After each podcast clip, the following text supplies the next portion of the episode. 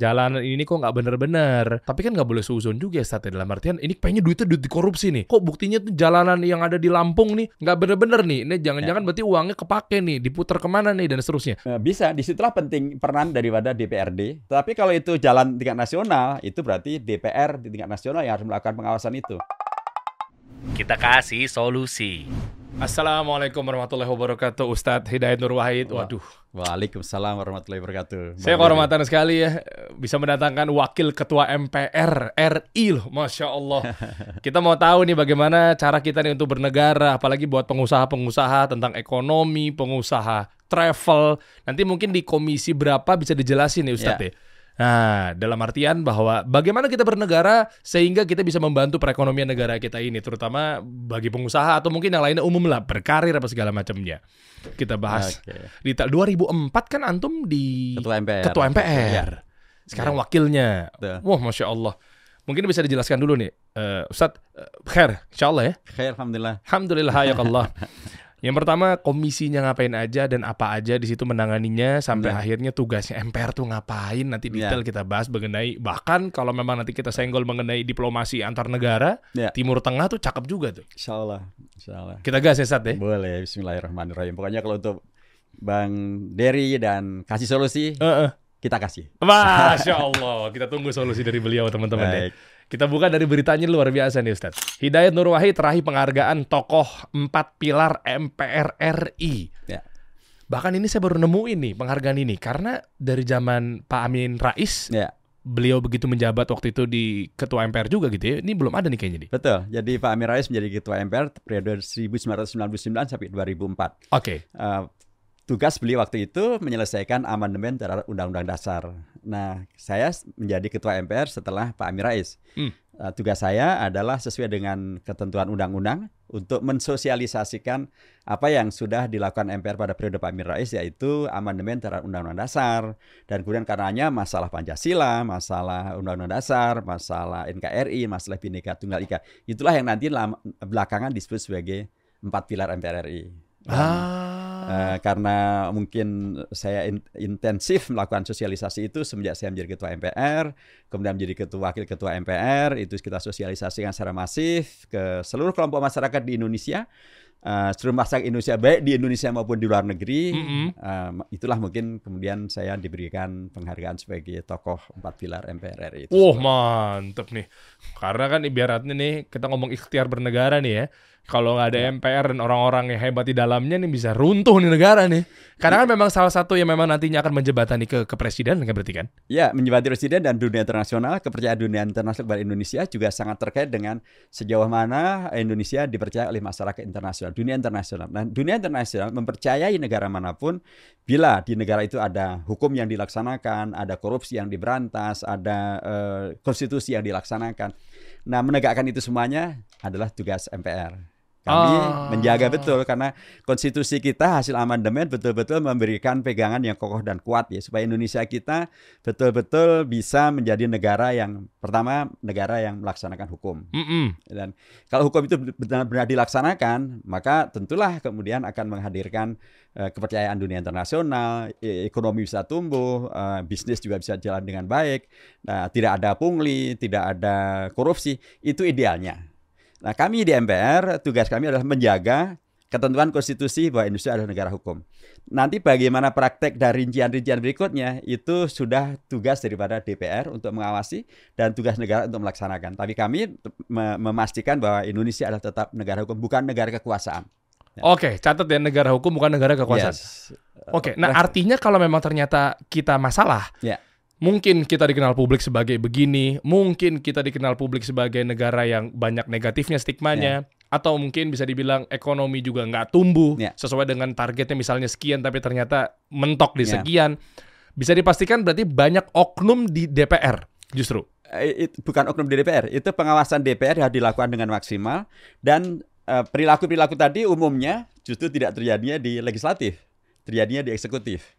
Nah, pengawasan untuk agar kemudian hukum bisa dilaksanakan, tidak terjadi korupsi, agar tidak terjadi manipulasi, tidak terjadi KKN dan lain sebagainya. Pengawasan-pengawasan itu semuanya adalah kewenangan DPR. Jadi DPR itu kewenangannya adalah pengawasan ke- kewenangan untuk melakukan kontrol pengawasan terhadap eksekutif pemerintah, untuk juga membuat anggaran belanja negara, untuk juga membuat eh, regulasi yang terkait untuk menjabarkan apa yang menjadi ketentuan daripada konstitusi. Itu di DPR. Ya. Nah, DPR nanti dibagi dalam komisi-komisi. Iya. Nah, saya di DPR pernah di Komisi 1 terkait dengan eh, luar negeri, terkait dengan masalah pertahanan keamanan, masalah intelijen, masalah informasi. Nah, tapi saya lebih banyak di Komisi 8, itu terkait dengan masalah sosial, masalah keagamaan, eh, zakat, wakaf, terkait dengan masalah BNPB, Badan Nasional Penanggulangan Bencana, terkait juga dengan masalah eh, kesejahteraan ibu dan anak. Nah, ini semuanya di Komisi 8. Nah, karenanya segala yang terkait dengan regulasi yang terhubung dengan masalah luar negeri, terhubung dengan masalah sosial, keagamaan dan sebagainya itu tugas Komisi 8, kom, tugas DPR Komisi 1 maupun Komisi 8 untuk mengawasi. Kami di MPR menjaga agar ketentuan konstitusi tetap terlaksana. Misalnya kemarin kan sempat ramai itu Hmm. Bang Dery. Iya. Ada yang menghendaki agar presiden diperpanjang sebagai tiga periode. Tahu tahu tahu. Kami, saya dan kawan-kawan pimpinan MPR tegas mengatakan kita harus menegakkan aturan konstitusi. Di konstitusi kita di pasal 6A itu menegaskan bahwa presiden dan wakil itu diajukan diajukan oleh oleh partai politik atau gabungan par- partai politik hanya untuk masa jabatan pasal 7-nya masa jabatan hanya dua periode saja. Oke. Tidak boleh ditambah. Kalau ditambah berarti melanggar konstitusi. Alhamdulillah kemarin bisa ditegakkan konstitusinya tetap hanya dua periode saja. Kemarin kan sempat juga ada manuver untuk kemudian pemilunya diundur Iya. karena terjadi ada adanya COVID-19 gitu kan. Heeh. Presiden tidak bisa bekerja sehingga dimintakan agar dua tahun nggak bisa bekerja itu dikodok. Di koto, jadi ditambahin lagi dua Ditambahin tahun lagi lagi. dua tahun berikutnya. Oke. Kami di MPR mengatakan tidak bisa. Mengapa tidak bisa? Karena konstitusi kita di pasal 22E ayat 1 menegaskan bahwa pemilihan umum itu bukan hanya tentang langsung, umum, bebas, rahasia, jujur, adil, tapi juga lima tahun sekali. Lima tahun sekali itu artinya tidak bisa ditambah dua tahun.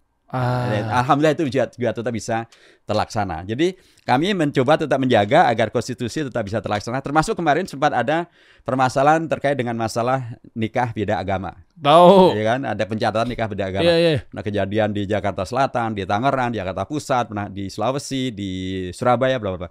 Saya teras- selalu mengingatkan konstitusi kita tidak membolehkan itu. Karena di pasal 28B ayat 1 tegas di sana disebutkan tentang hak membentuk membentuk keluarga itu adalah keluarga yang sah. Sah itu bagaimana? Sesuai dengan undang-undang perkawinan.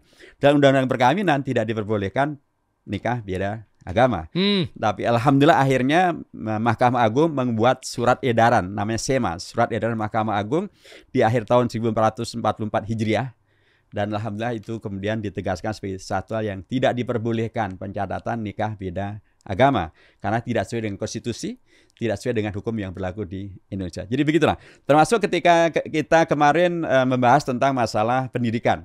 Hmm. Dalam konstitusi kita ada aturan yang sangat jelas tuh Bang Dery bahwa eh, pasal 31 ayat 3 pemerintah menyiapkan suatu pendidikan nasional yang meningkatkan keimanan, ketakwaan, akhlak yang mulia. Pas ayat 5-nya menegaskan tentang pemerintah memajukan ilmu pengetahuan dan teknologi dengan tetap menghormati agama dan kesatuan nasional. Agama dipentingkan. Itu tiba-tiba ada di salah satu kementerian membuat peta jalan pendidikan nasional tahun 2020 sampai 2035. Ya, ya. Ternyata di situ frasa agama sama sekali tidak ada, hilang. Tentu kita koreksi, kita kritisi, kita harus kembalikan pada konstitusi. Alhamdulillah itu kemudian bisa dikoreksi. Jadi tugas kami di MPR adalah menjaga agar konstitu- konstitusi bisa dilaksanakan. Sehingga kalau ada penyimpangan-penyimpangan kita koreksi, kita kembalikan pada konstitusi. Supaya bila kemudian konstitusi terlaksana, maka akan menghadirkan eh, Indonesia yang betul-betul Iya. melaksanakan i- cita-cita reformasi. Eh, bila itu dilaksanakan akan menghadirkan kepercayaan publik bahwa Indonesia kita memang adalah negara hukum, konstitusi bisa dilaksanakan, ada kepastian hukum, karenanya ada kepastian berusaha sehingga iklim bisnis pun juga bisa dikerjakan. Wow, wow, wow. Ustadz izin dulu nih, Pak Ustadz, Ya. mantep nih. Ini saya jadi apa ya eh, terkesima gitu. Ternyata peran MPR, terutama mungkin sekarang ada di masa jabatan eh, beliau teman-teman deh. Eh, saya sampai speechless dalam artian kalau nggak ada MPR, nggak Ya. ada konstitusi yang tegak dan menjaga, Ya. mau jadi apa loh? Jadi dalam artian jadi negara hukum rimba. Iya loh, makanya saya jadi baru tahu jujur ya. Ini ini ini seru ya. Jadi kita jadi kayak belajar bernegara nih. Enggak apa-apa ya? Enggak apa. Ya, Ustaz, ya, Itu bagian dari sosialisasi empat pilar sebenarnya. empat pilar juga kan. Nah, makanya kita harus tahu. Jadi kita nggak serampangan nih. Kita memang udah lahir di di negara yang sudah sekarang nih qadarullahnya udah demokrasi. Ya. Kita harus paham ini bagaimana cara kita bernegara, bagaimana cara kita untuk menjaga negara, ketahanan Ya. Kan bukankah di agama kita di, di Islam gitu teman-teman kita tahu bahwa menjaga jiwa, menjaga harta itu kan juga dibutuhkan kan? Maqasid khamsah. Ah, gitu. Artinya nggak bisa serampangan. Nah, sehingga kalau memang ternyata ada oknum-oknum yang bertugas mau coba untuk melintir sana, melintir sini, ditekuk sana, tekuk sini, malah tumpulnya malah ke atas bukan ke bawah, malah tajamnya ke bawah tapi harusnya ke atas yang gitu-gitu kan harusnya kan eh, difahamin gitu loh. Nah, ternyata oh ini loh yang mau kita pelajari nih bareng-bareng. Ini belajar gratis loh guys. Nah, kita nggak tahu kok tiba-tiba kita jadi eh, bantu negara kan kita harus paham aja gitu ya. Ya, dan sesungguhnya kalau uh, Rasulullah kan mengingatkan ya ad-dinu an-nasiha kan namanya agama itu adalah saling memberi nasihat, Nasihat, saling iya. memberi informasi tentang yang kebaikan dan kebenaran. Dan itu bahkan bukan hanya untuk para bukan hanya untuk para para pemimpin saja dalam artian justru rakyat yang justru harus mengingatkan nasihat itu termasuk pada para pemimpin. Hmm. Nah, coba adinu an nasiha qala ya Rasulullah eh, ya qala Rasulullah liman ya Rasulullah qala lillahi wa rasuli wali aimatul muslimin wa amatihim. Penasihat itu adalah eh, dari Allah, dari Rasulullah untuk juga para pemimpin tapi juga untuk para warganya. Jadi semuanya mendapatkan nasihat itu sendiri. Ketika Khalifah Umar bin Khattab menjadi menjadi khalifah, ketika awal sekali beliau di di bayat menjadi khalifah, kan beliau menyampaikan pidatonya.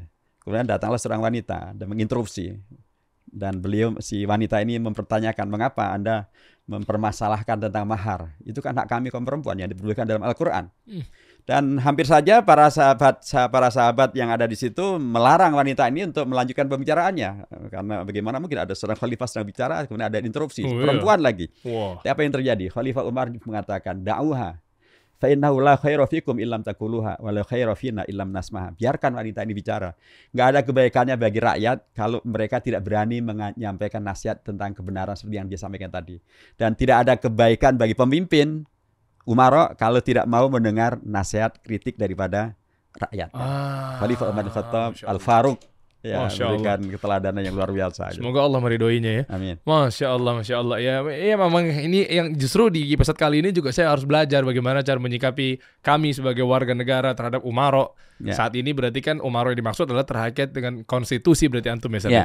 Nah, itu kenapa beliau juga tahu ceritanya? Ternyata ada penghargaan yang berikutnya lagi nih tentang cerita tentang eh, para sahabat dan seterusnya, para pemimpin-pemimpin yang bertugas. Saat itu memang khalifah Ya. tadi udah dibuka dengan ceritanya Umar bin Khattab radhiyallahu an, yaitu tuh Wakil Ketua MPR Hidayat Nur Wahid raih penghargaan alumni terbaik 2023 dari Universitas Islam Madinah atau UIM, guys.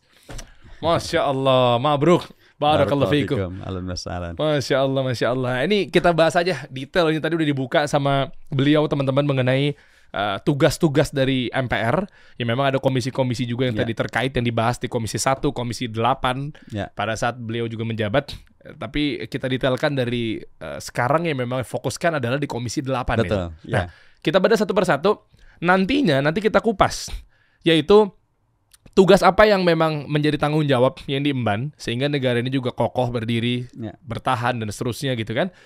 Lalu kita pecah. Oh, ternyata ada bagian ini yang memang perannya penting gimana caranya Indonesia eh, dilihat sama negara-negara luar terpandang terhormat dan seterusnya. Ya. Nah, boleh tahu nggak, Ustaz? Kira-kira yang sekarang lagi dijalankan di Komisi 8 Ya. Artinya fokusnya dari apa aja ya di MPR tersebut ya?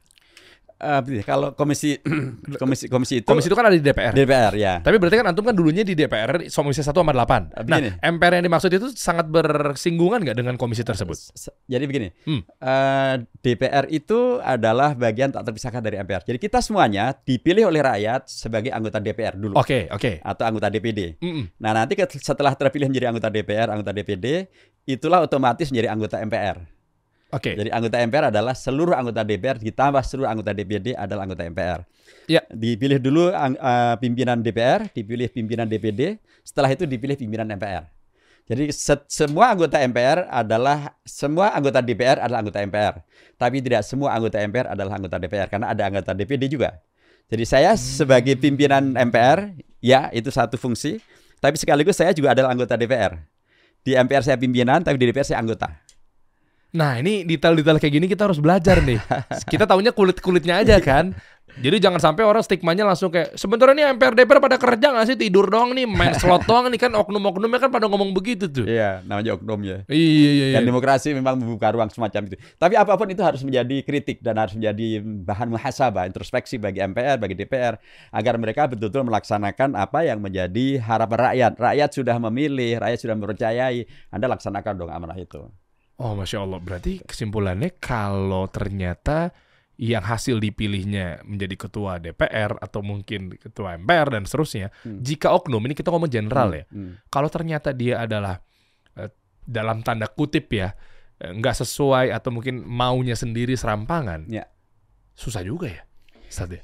Eh, Tapi- Afwan ini ini ini ini, secara general Iya, dulu ya. iya, oke. Tapi saya eh, s- sebagai orang yang tumbuh di pesantren dan belajar di Madinah, bla bla bla bla, Ya. eh, di sana ada kaidah loh. Mm-mm. Kalau kita belajar ilmu siasah syariah, politik Islam, politik syariah gitu, ada kaidah.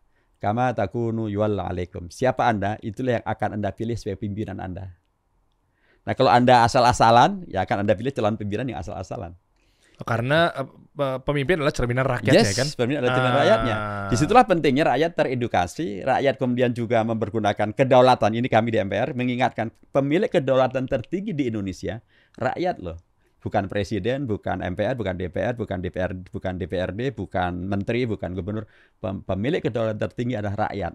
Rakyatlah yang bisa menjadikan seseorang sebagai presiden atau bukan presiden. Rakyat yang bisa memilih anggota DPR-nya terpilih atau tidak terpilih.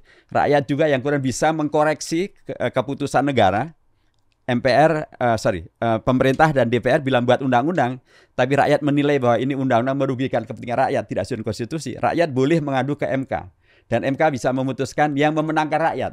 Salah satu contoh tentang eh, pemilihan kepala daerah secara langsung. Iya. Dulu pemilihan kepala daerah secara langsung itu harus juga mendapatkan dukungan dari partai politik. Nah, kejadianlah seorang dari Lombok, Lombok Tengah, beliau ingin maju sebagai calon bupati, tapi ternyata tidak mendapatkan dukungan dari partai politik. Nah, dia kemudian membaca konstitusi, ternyata dalam konstitusi dibedakan tuh syarat me- menjadi calon menjadi calon presiden dengan syarat menjadi calon bupati dan wali kota maupun gubernur. Yaitu Kalau syarat menjadi calon presiden memang harus diajukan hanya oleh partai politik atau gabungan partai politik. Pasal tu, pasal 6A ayat 1. oke. Tapi kalau untuk gubernur, bupati, wali kota itu tidak memerlukan dukungan hanya dari partai politik, tapi bisa eh, pasal 18 ayat 4 menegaskan eh, gubernur, bupati, wali kota dipilih secara demokratis. Secara demokratis Oh, karena sistemnya yang di negara ini sudah berjalan seperti itu. Eh, iya, eh, bukan, bukan hanya itu saja. Secara demokratis artinya adalah melalui partai politik juga demokratis. Tapi bukan melalui partai politik juga demokratis. Melalui DPRD demokratis. Melalui apa? mela- em, tanpa melalui partai politik diajukan juga demokratis. Itu dia se- se- sendirian datang ke Jakarta mengadu ke MK mengalahkan pemerintah dan DPR sekaligus. Ya, Undang-undang yang telah dibuat itu kemudian dikoreksi. Jadi untuk menjadi calon bupati, gubernur, wali kota boleh dari perseorangan, tidak harus dari partai politik. Independen. Independen, perseorangan. Jadi Ah. itu satu gambaran betapa rakyat itu oleh konstitusi kita sesungguhnya diberi posisi yang luar biasa. Anda pemilik kedaulatan tertinggi. Ayat 1 ayat pasal 1 ayat 2 Undang-Undang Dasar menegaskan bahwa kedaulatan ada di tangan rakyat dan dilaksanakan sesuai dengan ketentuan Undang-Undang Dasar. Jadi dengan demikian maka saya ingin mengatakan bahwa di negeri kita yang demokratis ini rakyat sesungguhnya amat sangat turun. Karenanya jangan asal-asalan milih pemimpin karena Andalah yang Anda sesungguhnya yang paling paling berdaulat. Nah, anda karenanya punya punya eh, memori dulu milihnya bagaimana, terus apa jadinya. Yang dulu Anda pilih ternyata mengecewakan Anda, ya sekarang hadirkanlah punishment itu. Ah, jangan jangan mohon Jangan maaf ya, lagi. jangan lalai dan jangan bodoh lagi. Iya. Harus pinter berarti. Apalagi kalau yang suka ke masjid dengar ceramah para ustadz. Eh. Kan para ustadz selalu mengingatkan, la yuldagul mu'minu fi hujrin wahidin marratayn. Seorang mukmin itu tidak mungkin terperosok di, di lubang yang sama sampai dua kali. Iya. Ini sudah berapa kali terperosok? Masa mau nambah lagi gitu Iya, kan? iya, iya, iya, iya, itu iya. artinya sekali lagi konstitusi kita sesungguhnya memberikan luar biasa eh, potensi agar rakyat ini berdaulat dan dengan kedaulatannya itu bisa menghadirkan punishment bagi yang bermasalah dan reward bagi yang sudah bagus, memilih yang baik dan kemudian tidak milih yang yang ternyata mengecewakan supaya kemudian Indonesia kita ke depan bisa uh, semakin dipercaya oleh masyarakat internasional, bisa menghadirkan cita-cita reformasi, cita-cita proklamasi, menghadirkan masyarakat yang adil, makmur, sejahtera, masyarakat yang tercerahkan, masyarakat yang cerdas, masyarakat yang terlibat di dalam uh, diplomasi internasional, menghadirkan perdamaian dunia, termasuk dipercaya masyarakat internasional menghadirkan uh, iklim uh, iklim usaha yang juga lebih kondusif lagi. Ah, Oke, okay. nah sebelum kita kupas mengenai detailnya tadi di Komisi 8 ya. atau mungkin detailnya nanti ngapain aja ya, terus ya. apa yang kira-kira disupport atau uh, pengusaha atau mungkin kawan-kawan semua lah secara umum kontribusi apa yang harus dilakukan sehingga kita bisa membantu Indonesia ini jadi lebih dikenal publik, yeah. lebih dikenal negara lain apa segala hmm, macamnya hmm. lebih dipandang, terhormat, maju mencapai tahun 2045 hmm. yang katanya digadang-gadang kita harus tembusin tuh target tuh Indonesia emas itu jadi berjalan dengan lancar gitu ya. Yeah. Nah, sebelum kita bahas detail di situ Ustaz. Uh, mungkin saya pengen detailnya gini. Uh, sebelumnya adalah yang mau saya tanyakan terkait dalam hal cerminan atau mungkin bentuk bahwa ternyata uh, kalau kayak begini ini negara kita sudah urgent nih. Misal contoh, oh korupsi di mana-mana. Hmm. Oke. Okay. Uh, oh ternyata ekonomi nggak tumbuh. Oh ternyata banyak yang ditekuk atau apa pun itu bentuknya. Ya kan hukum nggak berjalan, ya memang sudah ditegakkan di negeri ini dan seterusnya. Itu acuannya apa ya? Karena kan subjektif banget. Menurut dia mungkin ini aman-aman aja, tapi menurut si B parah nih. Nah, kita sebagai negara kan uh, warga negara tentunya gitu kan harus ya. tahu nih menjaga negara ini biar tetap stabil apa segala macamnya gitu kan. Ya. Apa tolak ukurnya? Karena belum tentu menurut si A baik, si B buruk dan seterusnya itu sama gitu loh. Nah, ketahuan bahwa ini sudah bobrok dan tadi bilang bahwa ya namanya pemimpin cerminan rakyatnya. Terus kita harus ngapain gitu loh? Ya. Uh, secara prinsip kalau kita kembali ke hadis gitu kan, kan Rasulullah pernah menyampaikan istafti bakar. Tanyalah hati nurani Anda sekalipun orang mengatakan apa pun kalau hati nurani Anda bersih ber, dan jernih insya Allah akan jadi tempat untuk bertanya dan bercermin Masa kayak gini nggak bisa bedain sih gitu kan. Oke, okay, oke. Okay. Satu. Nomor dua dari sisi material karena kita apa pun hidup di dunia sosial, di dunia, di dunia materi, di dunia real konkret begitu ya. Salah satu tolak ukurnya ya konstitusi itu. Ya misalnya orang mengatakan nggak ada korupsi, gimana nggak ada korupsi? Kalau kemudian ternyata hukum tidak tegak dan hukum ternyata tadi tumpul ke bawah tajam, tumpul ke atas tajam ke bawah gitu. Huh? Bagaimana kemudian dikatakan korupsi uh, atau fan, Indonesia fanfare saja? Tapi tahunya kan dari mana? Kan bisa jadi mungkin orang-orang kan yang bilang bahwa oke okay, ini fan-fan aja, tapi ternyata ada korupsi. Rakyat yang menengah ke bawah yang di bawah itu tahu dari mana kalau ini ada praktek korupsi? Ya, memang problem kita adalah sebagian besar warga kita masih berada di posisi menengah ke bawah. Tapi itu bukan berarti kemudian me membuat Eh, kondisi bisa dikaburkan. Karena yang di atas yang kemudian terus bisa menyuarakan juga juga tetap banyak sesungguhnya. Dan pencer, pencerdasan masyarakat itu tetap bisa dilakukan melalui seperti sekarang melalui podcast atau hmm, hmm. melalui uh, bahkan kita juga bisa menjadi uh, narasumber dengan membuat berita di Instagram maupun hmm. juga kemudian meng mengirim mencuitkan dulu di Twitter sekarang di X misalnya. Hmm. Dan atau dengan beragam media sosial yang lain itu juga juga semuanya serba dimungkinkan.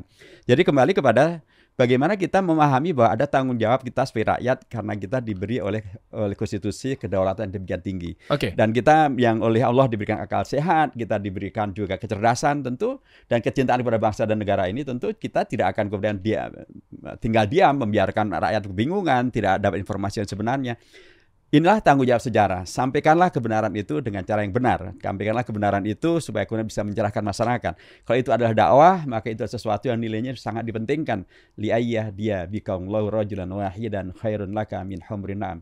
Bila, kata Rasulullah kepada Imam Ali, bila kemudian melalui cara anda, hidayah Allah tersampaikan bersatu orang saja, maka itu di mata Allah nilainya luar biasa sangat mahal, sangat tinggi bahkan lebih mahal ketimbang unta termahal sekalipun.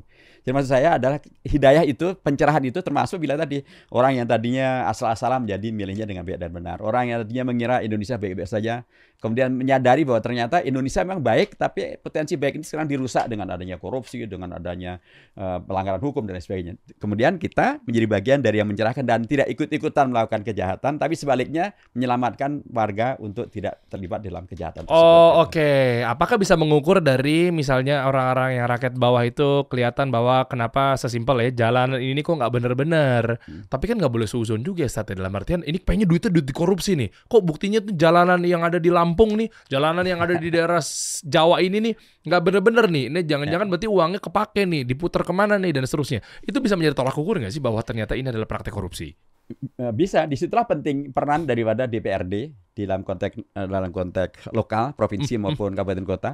Karena mereka harus juga lakukan pengawasan. Tapi kalau itu jalan tingkat nasional itu berarti DPR di tingkat nasional yang harus melakukan pengawasan itu. Nah itu di ada di komisi ada di eh, apa namanya di komisi komisi 5 Hmm. yang kemudian melakukan pengawasan terkait dengan masalah transportasi dan terkait dengan masalah ya, jalan eh, dan- dan Infrastruktur, ya. infrastruktur. Nah ini juga kalau kemudian ternyata penga- pengawasan tidak terjadi, pertanyaannya adalah, jadi mereka kemarin kenapa bisa jadi anggota DPR? Ah, Jadi di situ rakyat yang penting untuk melakukan eh, introspeksi, muhasabah. Ya, ternyata pilihan saya kemarin mengecewakan karena tidak melakukan pengawasan dengan benar sehingga jalan dikorupsi, sehingga produk pertanian dikorupsi, sehingga eh, ekspor impor bermasalah, sehingga eh, investasi asing bermasalah, sehingga eh, apa namanya masalah yang terkait dengan eh, penegakan hukum bermasalah. Terlalu banyak yang kemudian bahkan disimpulkan oleh wakil, wakil presiden Ki Haji Ma'ruf Amin bahwa Indonesia ini darurat akhlak. Bayangkan ada bapak membanting anaknya sampai meninggal, Hmm. kemudian bapak membunuh empat anaknya Hmm. karena hanya cemburu dengan istrinya. Ist- Waduh, terlalu banyak masalah. Kok bisa begini? Itu kemarin bagaimana pengawasannya di tingkat di tingkat DPR. Jadi ini bagian-bagian dari yang eh, memang ke- kemudian memang pengawasan di DPR juga tidak tidak sederhana karena di DPR itu kan banyak partai. Hmm. Sekarang ada sembilan fraksi di DPR. Ada sembilan partai di DPR. Nah, sering bisa kejadian juga, misalnya dalam kasus eh, eh, undang-undang kesehatan. Kan pemerintah membuat oh, undang-undang omnibus law terkait dengan kesehatan. Itu hanya satu partai yang nolak, yang lain mendukung. Misalnya undang-undang tentang cipta kerja. Nah, seluruh hampir seluruh partai mendukung kecuali satu yang menolak. Undang-undang IKN, hampir seluruh partai yang mendukung kecuali satu yang menolak. Begitu seterusnya. Jadi memang ada kondisi di mana eh, di DPR sendiri terjadi penyikapan politik yang berbeda-beda. Tapi dari situ rakyat kan bisa menilai ini yang lebih sesuai dengan aspirasi rakyat yang mana.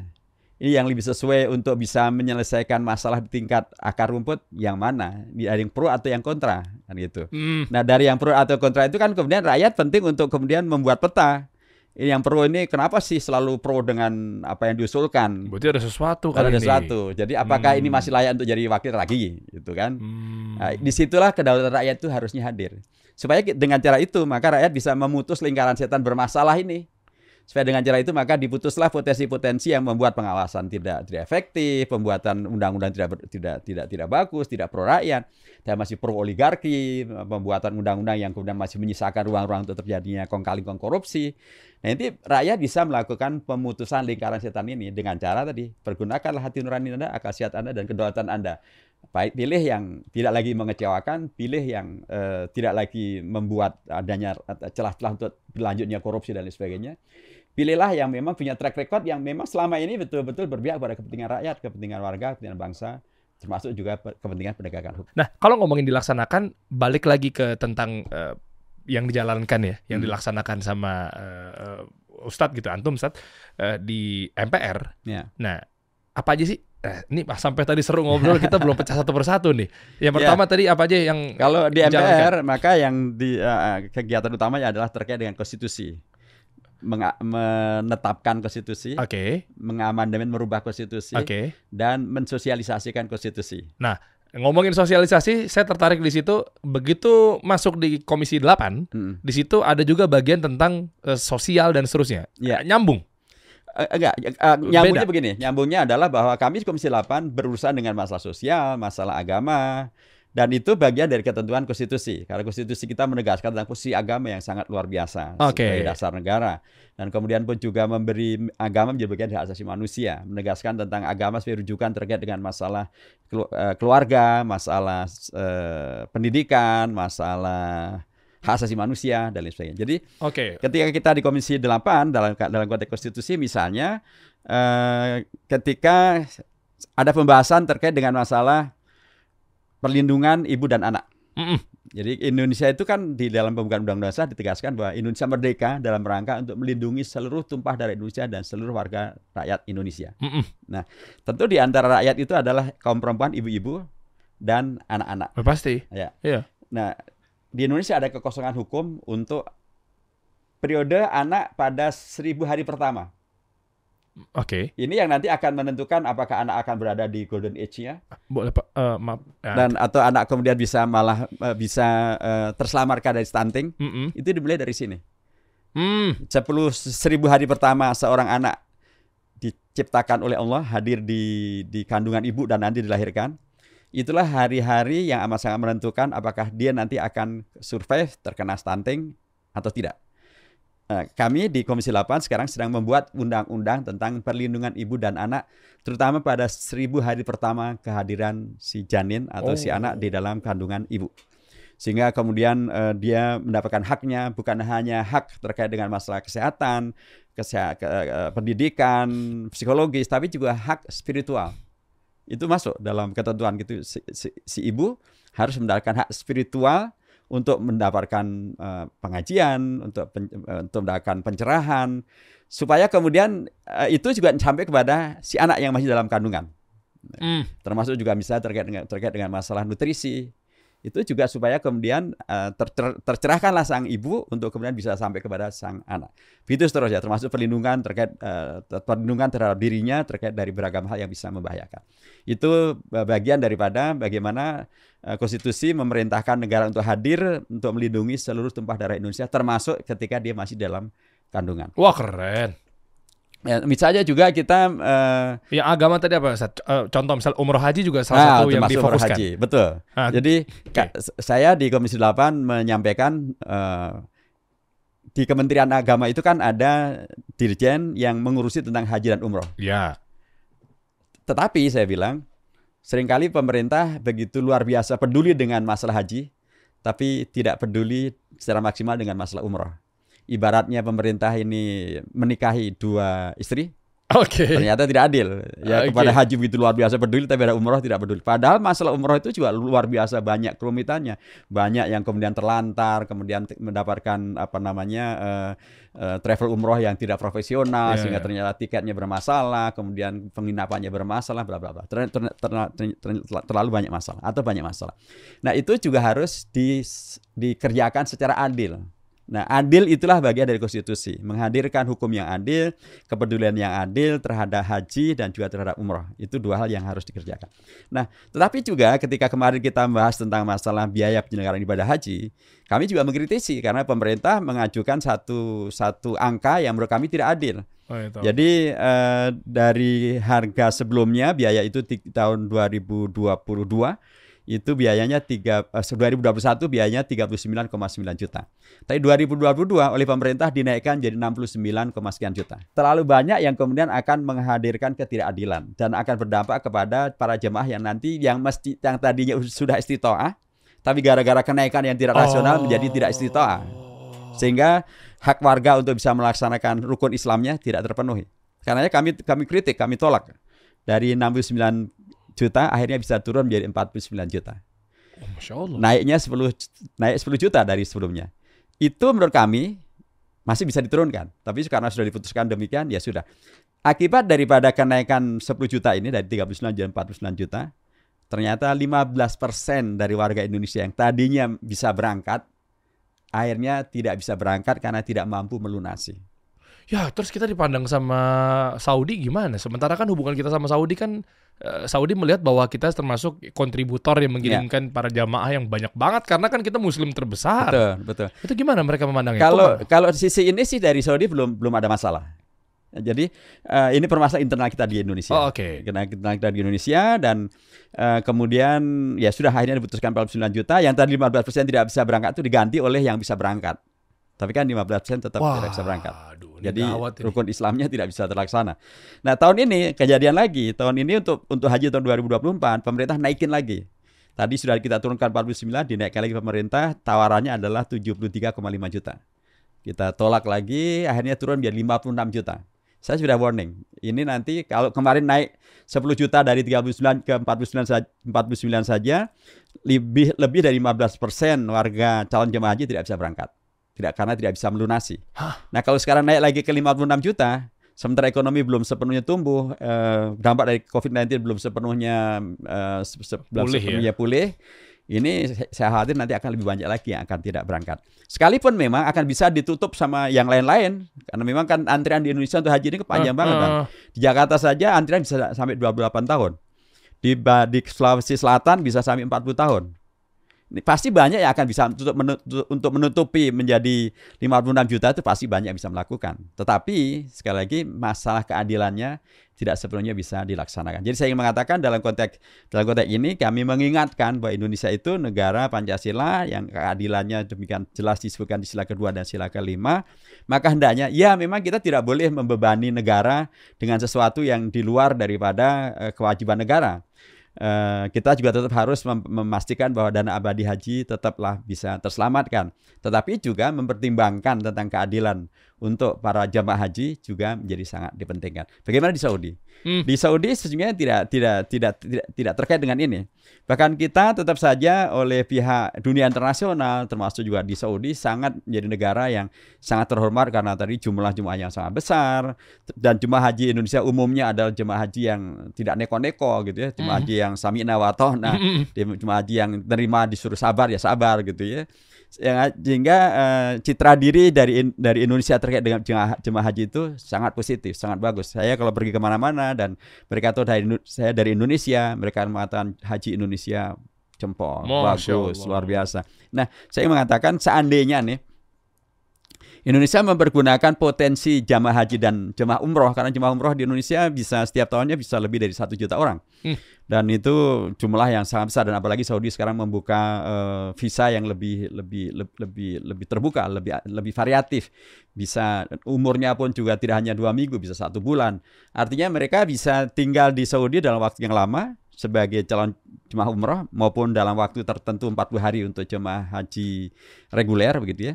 Artinya kan eh, putaran ekonomi mereka bisa sangat banyak di Hmm. Saudi Arabia itu. Iya. Nah, dengan posisi di mana Indonesia calon jemaah hajinya, calon jemaah umrohnya sangat bagus dan, eh, dan dampak ekonomi juga sangat tinggi. Kalau ini kemudian dijadikan sebagai eh, ujung tombak diplomasi Indonesia, alangkah sangat bagusnya. Karena dengan haji dan umroh itu citra Indonesia di mata dunia Islam Oh, Itu sangat positif, sangat iya, bagus. iya, iya. dengan haji dan umrah itu dari sisi ekonomi juga luar biasa menggerakkan ekonomi. Kalau itu kemudian menjadi eh, salah satu ujung tombak diplomasi Indonesia di negara-negara OKI, di Saudi dan negara-negara OKI, pastilah akan bisa mengkoreksi kesan negatif seolah Indonesia hanya mengirimkan eh, PMI, TKI, pekerja rumah tangga, yang sangat mungkin bahwa sesungguhnya pun Indonesia bila kemudian menghadirkan diplomasi haji itu akan kemudian bisa merubah citra Indonesia bukan sekedar pengirim eh, tenaga kerja eh, kelas rumahan, tapi justru bisa menghadirkan orang-orang yang mampu agnia gitu ya, Oh, oke. yang mereka karenanya eh, berwawasan bagus, mem- mempunyai kemampuan ekonomi yang tinggi sehingga kemudian bisa menguntungkan dan itu dalam, dalam kondisi itu mereka tetaplah diposisikan sebagai orang-orang yang santun, orang-orang yang tertib, orang-orang yang tidak tidak tidak bikin onar gitu dan itu adalah peradaban. Oke, tapi kan bagus juga TKI dengan image Indonesia banyak menyumbang TKI ke sana. TKI bukannya bagus juga kan membantu proses eh, Saudi jadi berjalan dengan lancar kan?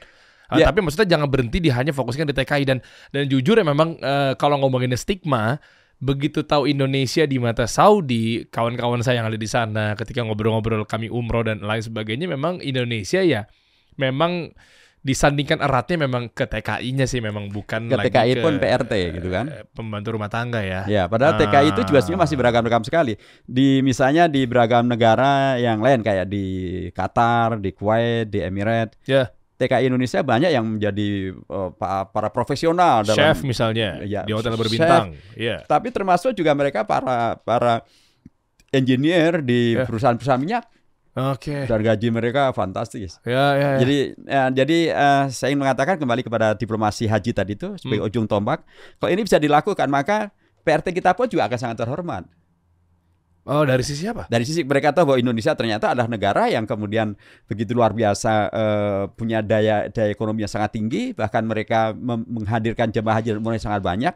Oke. Dan dari jamaah haji dan umroh yang sangat banyak itu akan menghadirkan keuntungan ekonomi dari untuk pihak Saudi. Iya, iya. Dan keuntungan ekonomi itulah yang sangat mungkin yang mereka pakai pakai juga untuk membayar para PRT kita.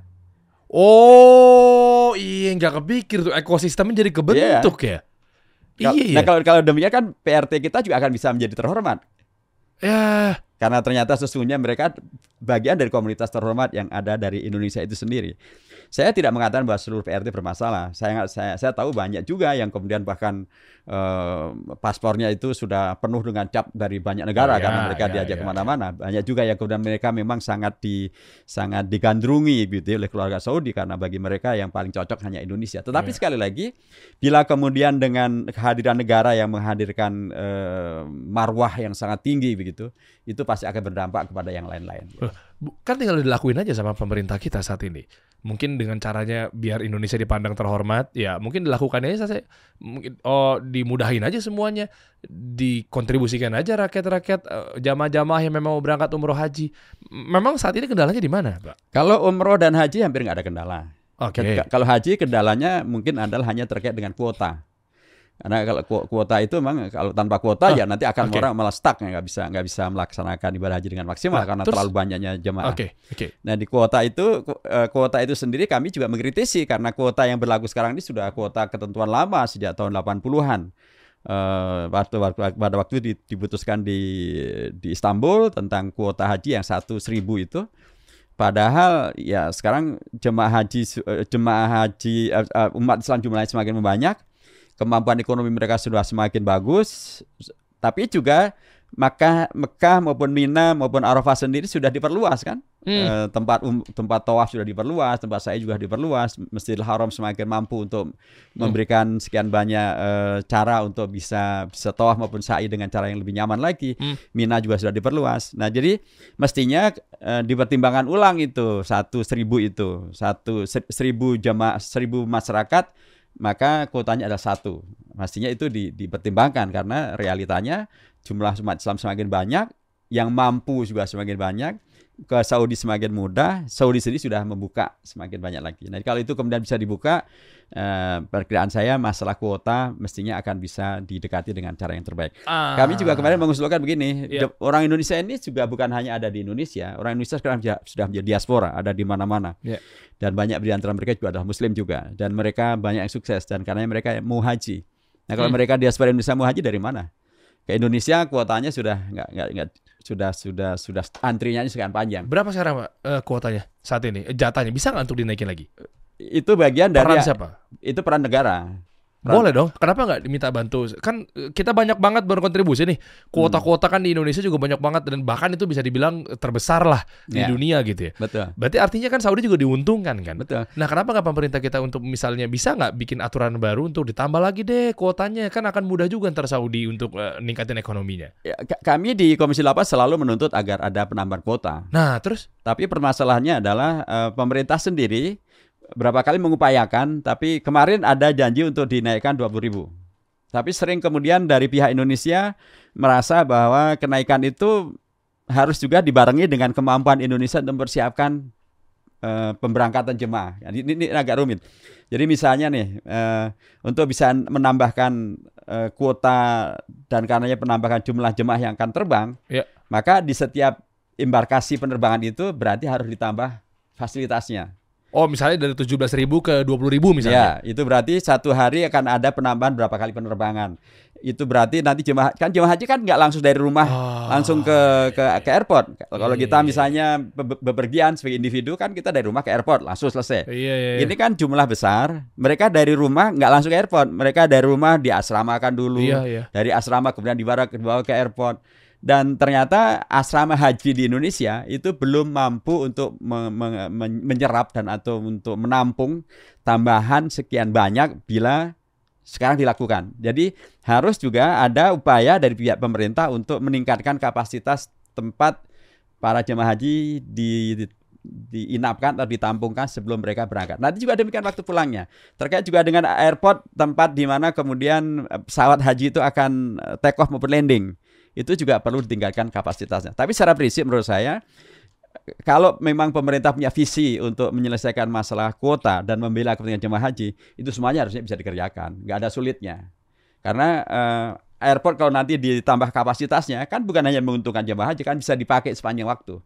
Ah. Demikian juga asrama haji. Asrama haji kan kalau kemudian ditingkatkan kapasitasnya, kan juga tetap bisa dipakai untuk setelah jemaah setelah haji. Sekarang ada orientasi eh, asrama-asrama haji dipergunakan untuk tempat-tempat publik, apakah untuk eh, pernikahan, disewakan untuk pernikahan, atau bahkan untuk penginapan, untuk konferensi. Itu artinya bahwa kalau misalnya nanti asrama haji diperluas sehingga bisa menerima jemaah lebih banyak, itu juga tetap tidak tidak akan menjadi idle, dia tetap akan bisa dipergunakan dan menguntungkan. Sehingga dengan demikian maka sekali lagi harusnya nih, harusnya kalau visi kita kuat betul untuk menjadikan jemaah haji sebagai ujung tombak eh, visi daripada diplomasi luar negeri Indonesia ke Saudi Arabia Iya. dan kemudian menghadirkan jamaah Indonesia yang betul-betul terhormat dan terselesaikan masalah antrian ini harusnya terkait dengan kuota bisa di, bisa diatasi termasuk juga terkait dengan masalah anggaran haji bisa diper- diperbaiki termasuk juga tentang masalah pemberangkatan haji juga bisa kita selesaikan masalah. Wow, ini permasalahannya ya mengenai antrian berapa Ya. tahunnya.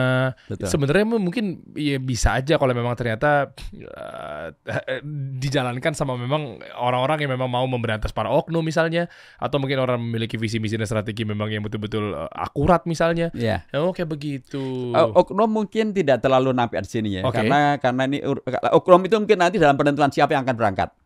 Nah, terus perannya berarti Jadi permasalahannya terkait dengan tadi karena dengan dengan kuota satu satu per seribu, berarti Indonesia itu ya hanya segini gitu. Kalau sekarang kita pen- Ah, pendu- oke. penduduk, karena kan kita juga ukurannya bukan hanya dengan jumlah penduduk Hmm. keseluruhan, tapi kan dari yang Muslim. Ya. Berarti kita sekarang mendapatkan kuota sekitar 220 ribu jemaah haji. Mm-mm. Ya, 220 ribu haji. Nah, yang menentukan 220 ribu ini, di situ mungkin ada oknum yang main. Tapi bahwa jumlahnya 220 ribu bukan lagi oknum. Eh, karena eh, Pemerintah.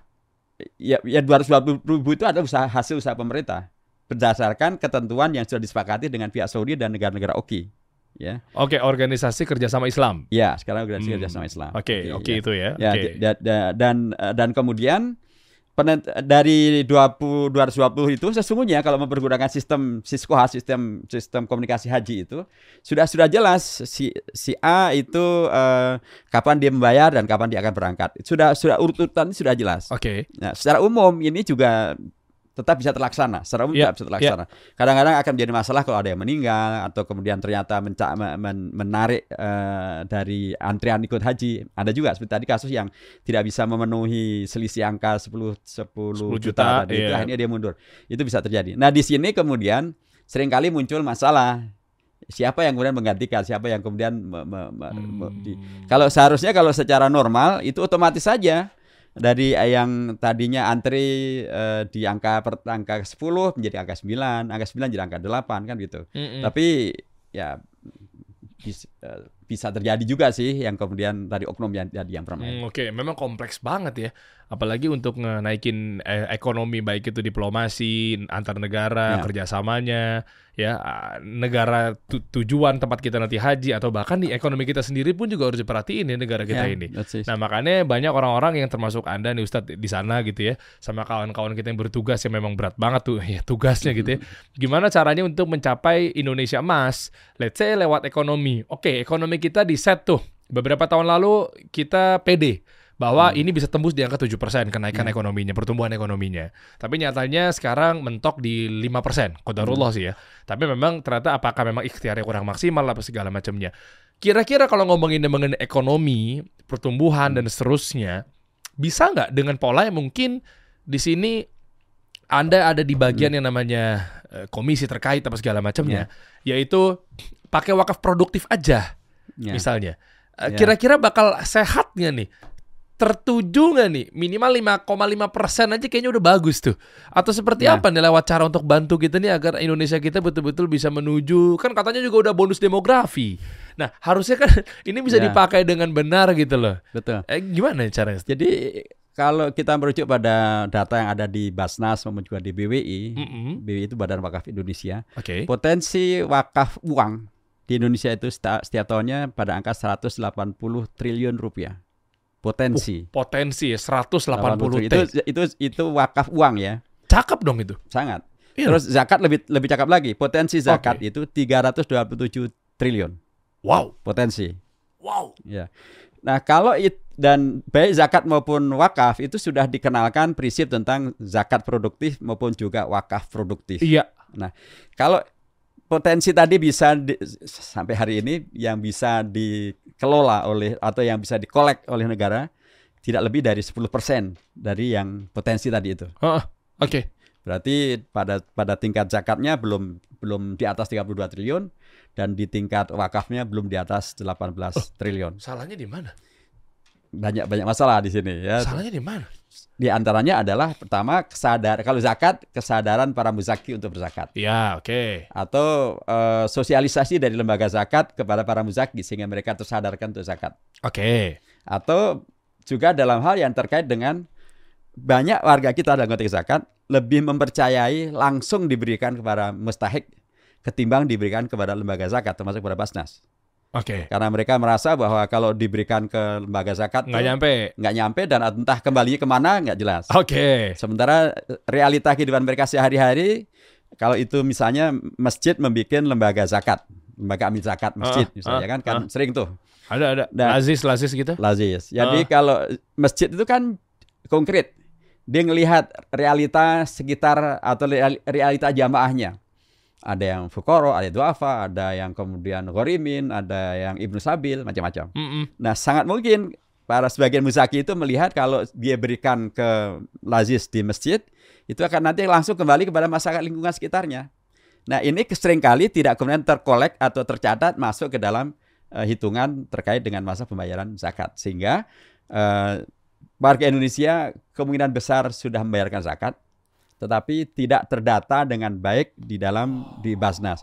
Indonesia ini kan disebut sebagai bangsa Indonesia adalah bangsa yang paling pemurah, bangsa yang paling membantu kan bahasa Indonesia kan begitu. Mm-mm. Jadi saya sih masih berhusnudon bahwa kalaupun misalnya ada yang belum membayar zakat, tapi lebih banyak lagi sudah membayar zakat, tapi bayarnya tadi tidak melalui lembaga-lembaga formal. Nah ini juga sesungguhnya kalau kita mengacu pada undang-undang tentang zakat, sesungguhnya undang-undang zakat ini sudah mengarahkan kepada agar pembayaran zakat itu adalah kepada lembaga-lembaga formal. Nah maka lembaga formal harus betul-betul membuktikan bahwa dirinya betul-betul amanah dirinya betul-betul terpercaya, dirinya betul-betul bisa melaksanakan amanah zakat sehingga bisa meningkatkan ekonomi, menyelesaikan masalah ekonomi, membantu masyarakat sehingga yang yang utang bisa terbantu, yang kemudian eh, para ibnu sabil, para pelajar, mahasiswa, para pejuang bisa terbantu sehingga orang-orang yang fakir miskin bisa terbantu. Sehingga dengan demikian maka tumbuhlah ekonomi mereka sehingga zakat bisa menjadi bagian dari yang secara efektif menghadirkan kontribusi meningkatkan eh, pertumbuhan ekonomi. Begitu juga tentang tentang wakaf sama eh, mirip saja. Jadi wakaf produktif itu bisa kemudian sesuatu wakaf dalam bentuk uang kemudian bisa diputar dalam bentuk modal, dalam bentuk Ya. investasi sehingga kemudian bisa menghadirkan keuntungan-keuntungan yang keuntungan itu kemudian bisa dikembalikan pada umat, pada rakyat, pada bangsa, pada negara ini melalui rakyat dan umat itu sehingga kemudian ketika daya beli mereka menaik, ekonomi Oh, mereka iya. tumbuh, Iya. itu akan pasti berdampak pada ujungnya adalah eh, eh, peningkatan eh, eh, kekuatan ekonomi negara termasuk juga tadi bisa pertumbuhan bisa menambah. Iyalah gimana caranya mau dia daya beli tinggi, mau belanja apa segala macamnya, mungkin dia nggak terima bantuan, Ya, mungkin dia juga nggak tahu duitnya dari mana, gimana Ya. cara mau roda ekonomi berputar, karena Ya. kan pasti kan dia harus belanjain sesuatu kan muter di situ betul, kan. betul. Nah sekarang pertanyaannya itu kan tentang potensi dua, hampir 200 T dan 300 T itu, itu tersalurkan nggak tuh? Itu pertanyaannya itu itu. Justru itu kan masih potensi, bahkan terkolek menjadi eh, pot- real potensi itu masih belum. Tadi saya bilang 10 persennya saja masih belum nyampe. Berarti masih ada eh, potensi yang belum belum belum termaksimalkan itu pada angka ya 90 persenan. Iya. Nah, nah, saya, saya ingin kembali kepada tadi misalnya potensi zakat dan potensi wakaf gitu yang sangat besar itu. Mm-mm. Eh, karenanya ketika kemudian pemerintah karena ini ada lembaga lembaga resmi pemerintah nih. Ya. BWI adalah lembaga resmi pemerintah. Oh, ya. Basnas lembaga resmi pemerintah. Dan keduanya terhubung dengan kami di Komisi 8. Kami di Komisi 8 selalu mengkritisi bagaimana agar BWI dan eh, Basnas betul-betul bisa membuktikan diri dipercaya oleh rakyat. Sehingga dengan dipercaya oleh rakyat maka rakyat semakin antusias untuk memberikan apakah data, sumber daya zakat maupun sumber daya uh, wakaf kepada BWI maupun maupun Basnas. Bila demikian maka potensi untuk kemudian tadi yang akan diambil kemarin baru 10%, mudah-mudahan nanti bisa naik menjadi 15%, biar 20%. Itu akan sangat paralel dengan sejauh mana BWI dan Basnas membuktikan dirinya bisa dipercaya membuktikan dirinya betul-betul profesional, membuktikan dirinya betul-betul uh, mengkomunikasikan seluruh program kepada masyarakat sehingga masyarakat tahu dan mengenal sehingga kemudian mereka juga akan berinteraksi dengan positif hmm. dengan masyarakat. Pada tingkat ini juga masih memerlukan effort yang kuat dari BWI maupun Basnas untuk membuktikan bahwa diri mereka. Karena kami sering sampaikan sangat penting sesungguhnya bagi Basnas maupun BWI untuk membuat semacam pilot project. Ini loh bukti kerja kami. Satu kampung misalnya, hmm. tadinya mustahik sekarang menjadi muzaki. Tadinya oh. pen, pen, mereka tadinya mereka para pihak yang berhak menerima zakat. Sekarang dikelola oleh Basnas misalnya sudah berubah dalam waktu satu tahun dua tahun menjadi muzaki. Kalau itu bisa di, dikomunikasikan kan keren tuh. Yeah. Misalnya ada komunitas pedagang, komunitas penjahit misalnya. Oh. Di satu kampung, kampung penjahit. Tadinya mereka nggak nggak mampu, kemudian oleh Basnas disupport dengan mesin jahit, dengan modal, dengan jaringan pemasaran bagian dari zakat produktif. Oh. Kemudian misalnya kampung ini tahun kemarin masih mustahik menerima segala macam bantuan zakat itu atau menerima segala macam zakat itu. Hmm. Tapi tahun depan dengan manajemen yang bagus didampingi oleh Basnas sudah berubah menjadi muzaki. Kan keren. keren. Nah, kalau seperti komunitas petani, komunitas petani di satu kawasan petani. Ini petani yang dulu mereka bahkan untuk bibitnya pun masih ngutang, kemudian pupuknya masih ah, ngutang. Ah, pupuk susah juga katanya Stad. Ya, dan Aduh. dan itu mungkin mereka dapatkan dengan membeli dengan ngutang gitu. Sekarang semuanya oleh oleh Basah misalnya di dicukupi karena mereka adalah fukorok, masakin dan lain sebagainya dicukupi karena mereka adalah asnaf tamaniyah itu. Dan kemudian mereka bisa dengan dengan pengawalan dari dari Basnas, kemudian tahun depan misalnya atau dua tahun yang akan datang dia sudah komunitas sudah berubah dari petani yang tadinya mustahik menjadi petani yang muzaki.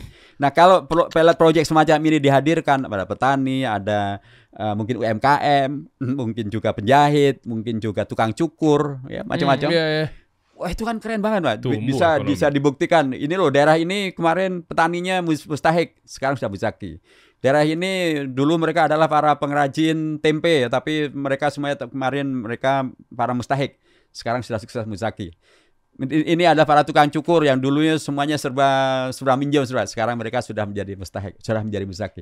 Kalau itu dikomunikasikan, termasuk juga dengan dengan wakaf tadi misalnya, ini ini adalah uh, hasil daripada wakaf produktif kami pergunakan untuk kepentingan membantu tadi petani, tukang cukur, UMKM, nelayan, dan sekarang mereka sudah dengan wakaf produktif itu sekarang mereka sudah menjadi pihak yang bahkan bisa berwakaf juga. Udah mandiri juga Udah mandiri, bahkan bisa wakaf. Kalau itu bisa dikomunikasikan, Udah. itu kan akan menghadirkan kepercayaan publik yang luar biasa. Yeah. Dan kepercayaan publik itu akan tadi dari potensialnya 10% bisa dia 20 persen, 30 persen, 20 persen, 90 persen. Kalau bisa 100 persen, wow itu akan mem memberikan daya ungkit ekonomi yang luar biasa bagi negara dan itu akan bisa juga menumbuhkan uh, pertumbuhan ekonomi yang bagus sehingga pertumbuhan ekonomi Indonesia bisa mendekati kepada uh, angka yang diinginkan 7 persen atau bahkan lebih dari itu. Ah itu, saya dapat kuncinya teman-teman deh. Ini ngobrol sejam ini berlalu ini cakep banget deh. Berarti kesimpulannya adalah cara naikin untuk daya beli meningkat kan kondisi ekonomi si orang-orang yang rakyat bawah ini juga harus naik. Yeah. Nah, dengan cara apa? Tadi bagus nih. Beliau mengatakan mengenai oh lewat Basnas dari sini dari sini potensialnya sekian triliun bisa dialokasikan ke sini dikawal yeah. dipangkas semuanya dan seterusnya orang-orang jahat yang mungkin nanti di tengah jalan kepotong sama hmm. para koruptor dan seterusnya itu kan kuncinya tuh itu tuh nyampe ke sini akhirnya dia dapat haknya. Yeah. Nah, sampai di tangan dia dapat haknya, nah barulah pelan-pelan kita tumbuh apa segala macamnya. Berarti kuncinya saat ini jangan-jangan mereka tidak mendapatkan keadilan ya? Ya itu tadi, saya ingatkan di depan kan tentang masalah keadilan. Yeah, yeah, yeah, yeah, Nah, keadilan itu memang dimensinya banyak. Tapi ya salah satu dari dimensi keadilan itu adalah bagaimana agar uh, para umaro melaksanakan kewajibannya hmm. secara adil kepada memenuhi hak rakyat secara baik dan benar. Kalau kita merujuk pada potensi zakat dan wakaf, ini kan sesungguhnya masya Allah Wee. potensi besar yang bila itu dilakukan keadilannya maka uh. akan akan muncullah uh, uh, upaya maksimal untuk bagaimana agar tadi kita harus adil dalam artian kita tidak hanya menuntut orang untuk bayar zakat. Yeah. Atau tidak menuntut orang hanya uh, tidak hanya menuntut orang untuk membayar uh, atau untuk berwakaf. Ya kalau dia udah merasa adil ya dia pasti akan ngeluarin zakatnya dong. Ya, tapi sebelumnya lembaga zakat ini harus betul-betul dipercaya oleh masyarakat. Ah, Kan tadi saya sampaikan, ada pihak yang merasa bahwa lebih bagus saya sampaikan langsung aja kepada rakyat. Ya. Kan Di kanan kiri saya banyak orang miskin, korok. Hmm. Kalau saya sampai ke, ke Basnas, kapan nyampe nya? Hmm. Tetangga saya tetap miskin dan mereka tidak mendapatkan haknya. Hmm. Nah, tapi kalau kemudian lembaga-lembaga zakat ini betul-betul membuktikan bahwa dia bisa dipercaya, bahwa dia amanah, dia sukses, dia bisa merubah dengan pendampingannya yang baik dan program yang baik, masyarakat yang tadinya mustahik menjadi muzaki, petani mustahik menjadi muzaki, tukang cukur mustahik menjadi muzaki, penjual tempe mustahik menjadi muzaki, UMKM mustahik menjadi muzaki. Kalau itu kemudian dia lakukan dan kemudian dikomunikasikan terus-menerus secara masif, itu akan membuat mereka-mereka yang tadinya ragu untuk berzakat ke melalui melalui Basnas akan berzakat melalui Basnas. Iya. Bila itu terjadi maka ketimbang kemudian dikelola secara individual, secara parsial di setiap masjid, setiap individu, ini dikelola secara organisasi nasional sehingga akan menghadirkan keadilan sehingga zakat itu bukan hanya menguntungkan satu kawasan tertentu tapi seluruh Indonesia. Bahkan bukan hanya seluruh komponen seluruh apa sebagian dari kelompok masyarakat bahkan seluruh kelompok masyarakat yang merupakan delapan kelompok yang berhak untuk memberikan zakat itu semuanya akan bisa mendapatkan. Bukan hanya di Jakarta, iya. seluruh Indonesia. Kemarin dalam kajian dengan Basnas itu yang paling banyak memberikan zakat itu Jakarta. Oh, Bazar dong, ya, Jakarta karena kan tentu. banyak Ya. orangnya dan juga banyak orang-orang mampu juga. orang mampu juga Ya, ya. dan karenanya sebagian besar juga eh, pembayaran zakat apa eh, distribusi zakat itu juga ke Jakarta. ya, ya, Ka- ya. Kami di Komisi 8 mengkritisi bahwa warga Jakarta yang miskin berhak untuk mendapatkan distribusi, distribusi zakat, ya. Tapi harus diingat bahwa umat Islam bukan hanya di Jakarta. Oke. Yang mereka tempat-tempat yang lain juga mereka miskin berhak untuk mendapatkan zakat juga. Sehingga harus ada proporsi eh, berapa yang kemudian di Jakarta dan berapa yang kemudian menjadi bagian daripada eh, hak warga bangsa warga umat Islam di Indonesia di mana pun mereka berada kalau memang mereka adalah para mustahik penerima zakat. itu. Wow, masya Allah. Guys, ini saran saya nih, ini saran saya. Pastikan teman-teman ngulang bentar di 3 menit atau 5 menit terakhir. 3 menitan lah, oke? Potong, gunain sosial media teman-teman semua ini inside dan daging, full daging. Kenapa? Karena barusan aja nih kalau teman-teman jeli, itu 3 menit belakangan yang ngobrol disampaikan oleh beliau nih, ya, eh, yaitu terkait kalau kita nih catat nih, pengen ekonomi tumbuh, kita memiliki uang yang maksimal, kita pengen juga memiliki uang ekonomi keluarga juga meningkat, memiliki daya beli juga tinggi. Coba deh dipotong, disebarin. Kita bicara tentang DPR malah ya. Oke, ya itu Jadi, juga tuh. Karena eh, DPR juga menjadi bisa bisa menjadi bagian dari yang mengawasi, mengontrol, mengkoreksi Iya, seperti iya. tadi misalnya eh, pembayaran haji tadinya 69 juta. Kita oleh, oleh DPR bisa kita kritisi sehingga turun menjadi 49 juta. Ya, Misalnya tadi tentang masalah eh, bagaimana agar Basnas dan BWI bisa efektif. Kita ingatkan bahwa mereka harus betul-betul eh, melakukan sosialisasi, membuktikan bahwa diri mereka amanah, bahwa diri mereka profesional, mereka bisa berhasil mengelola zakat dan wakaf, sehingga men- menghadirkan kepercayaan publik. Dan Ya. kalau tidak ada tidak ada kontrol semacam ini juga Oh, iya. semakin semakin nggak jelas lagi nantinya. Iya, berarti kuncinya berarti benar-benar harus rakyat itu mendapatkan keadilan ya. Kuncinya itu ya. Rakyat mendapatkan keadilan, tapi rakyat yang mendapatkan keadilan itu harus paham betul bahwa rakyat adalah pemilik kedaulatan di Indonesia. Anda lah yang menentukan Indonesia.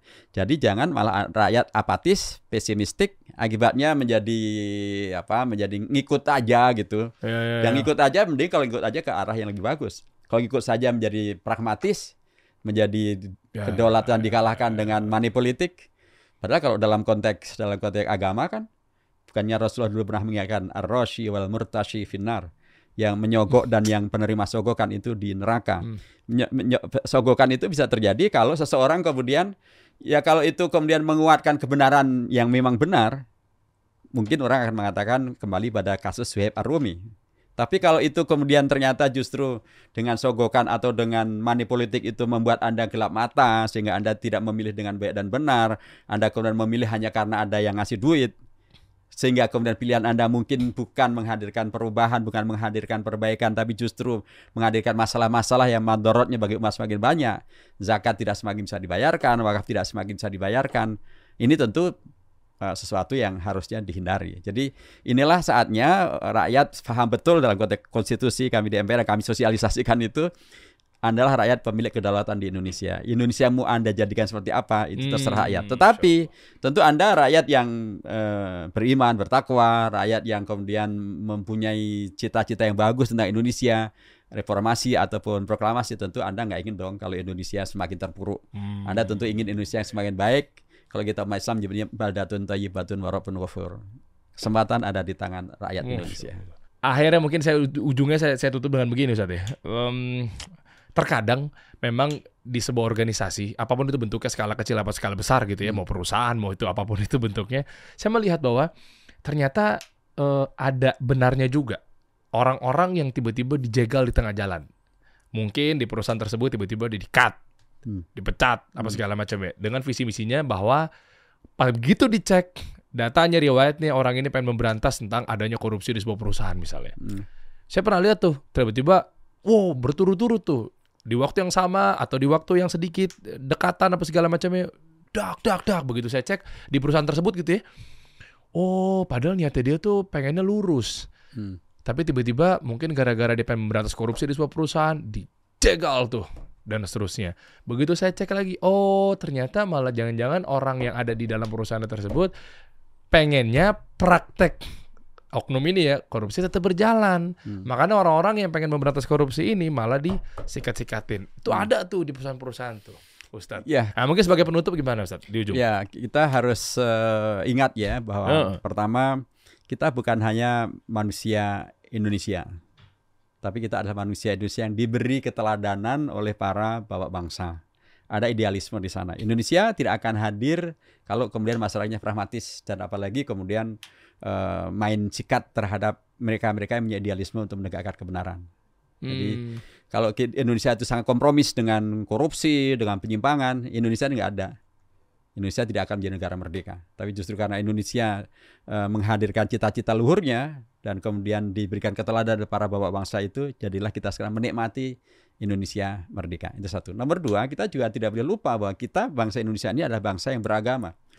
Ya. Eh, kita Indonesia ini bukanlah eh, bangsa yang anti agama, bukan juga bangsa yang kemudian eh, permisif, tapi kita adalah bangsa yang berketuhanan yang Maha Esa. Ya. Sekarang Tuhan mana yang kemudian mengajarkan tentang bahwa kehidupan ini memang akan linear saja. Pasti akan ada ujian. Iya. Ya, ada ujian, ada up and down, ada menang, ada kalah. Bahkan dalam surah Ali Imran ayat ke-140 aja kan Allah mengingatkan Yamsaskum korhon fakot masal koma korhom. Kalau Anda mendapatkan luka, Anda kalah.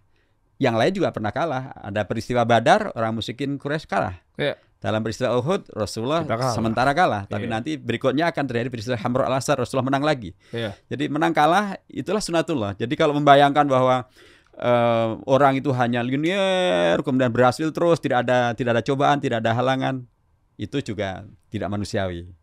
Jadi karenanya eh, siapa pun kita, kita mempunyai rujukan ajaran yang sangat baik. Dalam konteks ini agama kita mengajarkan tentang segala kebaikan itu, tapi sekaligus juga mengingatkan agama mengingatkan bahwa akan ada cobaan, akan ada tantangan, akan ada hambatan, sehingga di situlah letak konsisten ujian terhadap konsistensi, ujian terhadap istiqomah, ujian terhadap keimanan.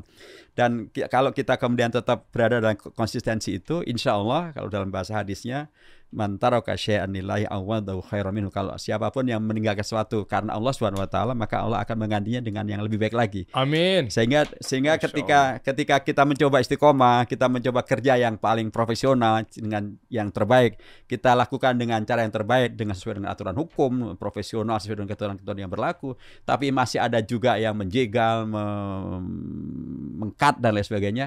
Di situlah ujian. Dan ketika ujian itu kita laku kita sikapi dengan baik dan benar, mungkin juga ini cara Allah untuk menggantikan dengan sesuatu yang lebih baik lagi, lebih baik lagi. Ya, ya, ya. Kan kita nggak tahu apakah yang terbaik tetap ada di profesi itu Ah. atau sebaliknya justru ketika kita di-cut kemudian kita menerima dengan dengan profesional, kita tertantang untuk menciptakan profesionalitas yang Iya, baru. jangan itulah cara Allah jangan-jangan Iya. untuk mengangkat derajatnya, Sangat mungkin mungkin. memperbaikinya dan Jadi seterusnya. menerima em, em, eh, bekerja se- secara maksimal, secara amanah itu kewajiban. Tapi kalau kemudian ada halangan, hambatan dan rintangan dan lain sebagainya, itu kita posisikan sebagai itulah cobaan. Kalau kemudian kita terima cobaan itu sebagai cara untuk kemudian mendorong kita berbuat lebih baik lagi, boleh jadi cobaan itu justru mengantarkan kita kepada sukses yang lebih baik daripada yang sebelumnya. Masya Allah, ditutup luar biasa. Masya Allah, jazakallah khair. Allah, ya Allah, Kita kasih solusi.